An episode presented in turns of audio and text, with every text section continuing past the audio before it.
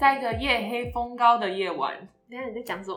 等一下 ，Hello， 大家好，欢迎收听《说好的治安》，我是古德曼，我是米莉，我是博士，博士，你要不要继续？你刚刚到底在讲什么？不是，你们知道今天是什么日子吗？什么？大家都知道我是一个很有仪式感的人吗？没错，没错，其实根本只有两个人。我想接下来做一个特别一点的，就是关于历史上的今天。既然今天是5月12号，然后我们又是做治安的，那讲到历史上今天发生过的重大治安案件，你会想到什么？我想一下哦，我记得很久以前就是有一次也差不多在这个季节，但是我不确定是在哪一天，就是有很严重的勒索软体攻击。没错，我想要讲的就是类似的状况。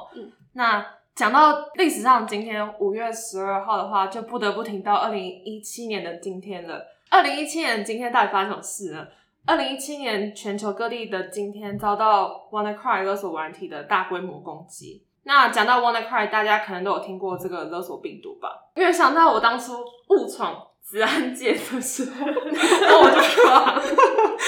我就看到 WannaCry 的情资的时候，还想说，这是工程师工作到一半，你在说他很想哭吗？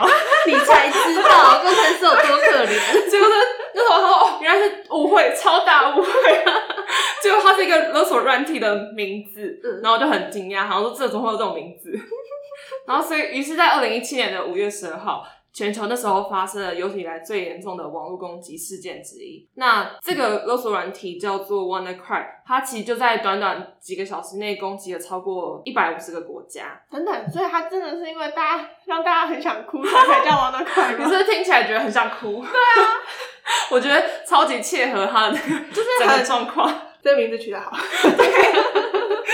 他那时候其实那些就是还没有及时更新或是来不及更新的一些 Windows 电脑，然后他就突然萤幕宕机，然后就跳出一些警示页面说你的电脑已经遭到加密了，然后而且是大红色，然后就觉得很紧张。记得那是 Win7 的电脑对不对？所以在那之后就很多电脑就直接把它更新成 Win4。对，好像电影会出现的情节哦。电脑就是电影里面都会突然每一台电脑变红色。是骷髅头的那种，以前都以为那是影片，对，原来是，对，原来是真实发生过的。然后他就开始勒索你说要你支付一些比特币啊，否则你电脑里的资料就会被删除。那时候如果是在写论文的人一定超慌张，也很想死。对啊，而且你们写论文可能写到一半，然后突然，而且5月又是毕业季之前，考试之前，如果就是。你的论文直接被锁起来就傻眼欸。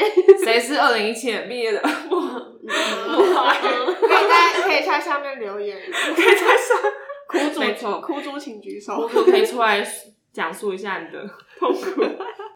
所以那时候当时这件事影响范围都扩大到一些政府部门啊，或是一些金融机构，那金融机构也很害怕这种事发生嘛，或是一些国际的大厂牌，那甚至导致全世界的骇客就出现一个很有趣的现象，就是大家开始来较劲比赛，看看谁能先破解这个病毒程式嘛。好酷哦！最后是谁赢啊？对，结果最后是有一个当初在英国才22岁，住在一个乡间小镇里面的网络安全专家 Marcus Hutchins， 他找到了病毒的漏洞，那他就是启动了一个叫做 Kill Switch 的自毁开关。成功阻止了已经被感染的那些电脑继续被遭到加密，或是那些病毒的继续扩散。结果大家就开始调查嘛，就想说这件事为什么会有这种，就源头在哪里？结果治安界的人就发现 WannaCry 这个病毒的起始源头竟然是来自美国国安局欸。对啊，就是大家想说，对啊，大家想说国安局不是应该保护大家，就是免于这种状况嘛。然后结果后来发现 WannaCry 其实它本来是美国国安局用来对付骇客的一种机密工具，但结果在几个礼拜前，就是那件事发生几个礼拜前遭到不明人士的偷走，然后在网上公开，然后结果在这种情况下，美国国安局研发的一种网络武器反而变成送给非法骇客的免费军火。不觉得很讽刺吗？超傻眼的。对啊，就是被拿来反对付欸。这就真的是起尿气嘎爆的概念欸。对啊，但大家就是可能台湾有些人可能比较没有这么多感觉，所以就讲一点更亲近我们的例子。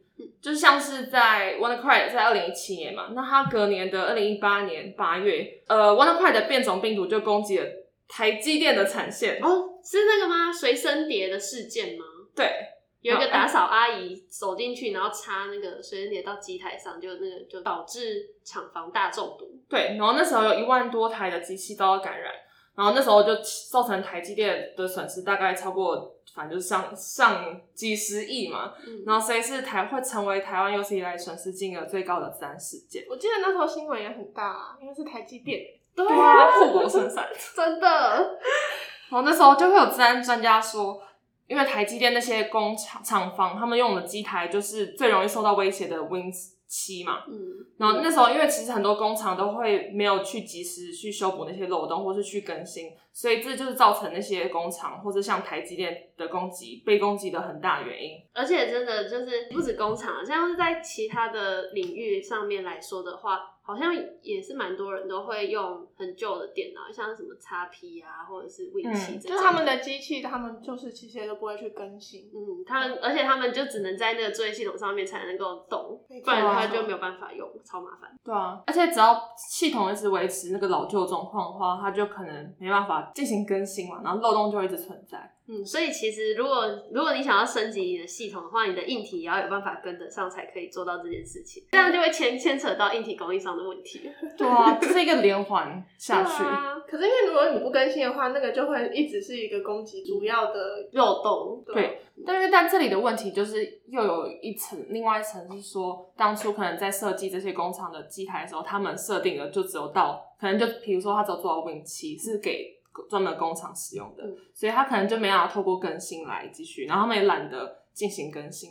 因为像有些美国会有一些法案会规定说，如果你要汰换新的设备或是更新设备的话，你要重新进行审核，所以有些工厂就不想要再重新进行审核嘛，因为他可能要花很多时间和成本，所以他就想说那我就摆烂啊，我就继续，就反正还能用，然后也应该不一定会被骇客攻击，所以继续使用，就是遭到攻击。所以我觉得可能不要有那种侥幸的心理。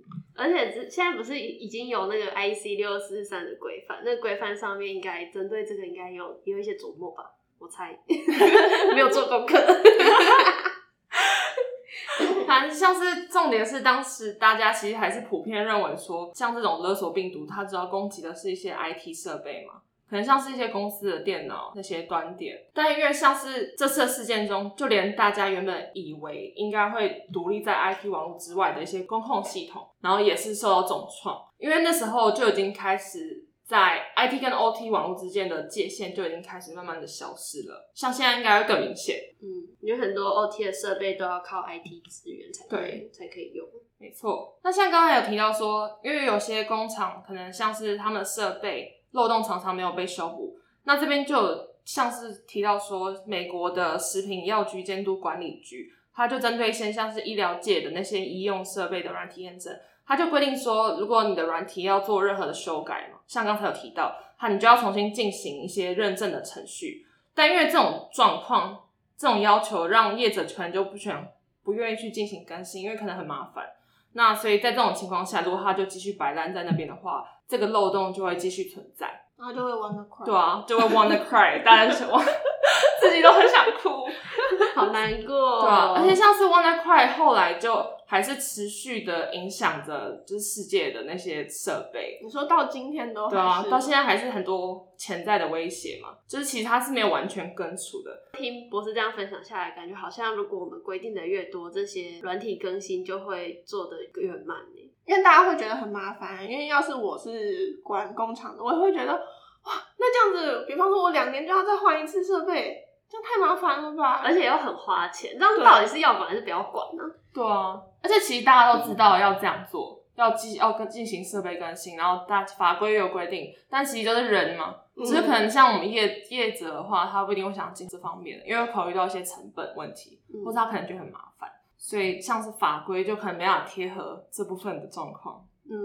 所以其实除了前端这边要重视资安，做好自己的资安防护以外，其实后端的供应商跟提供这些服务的业者可能也需要去多多注意这一块的资安防护啦，不然大家就会有一种就是一粒老鼠屎坏了整锅粥的概念。没错，真的真的。好啦，那大家对于 WannaCry 还有没有什么样子的经验可以跟大家分享呢？可以留言在下面让我们知道哦。这节目聊到这边，我们下次见，拜拜，拜拜。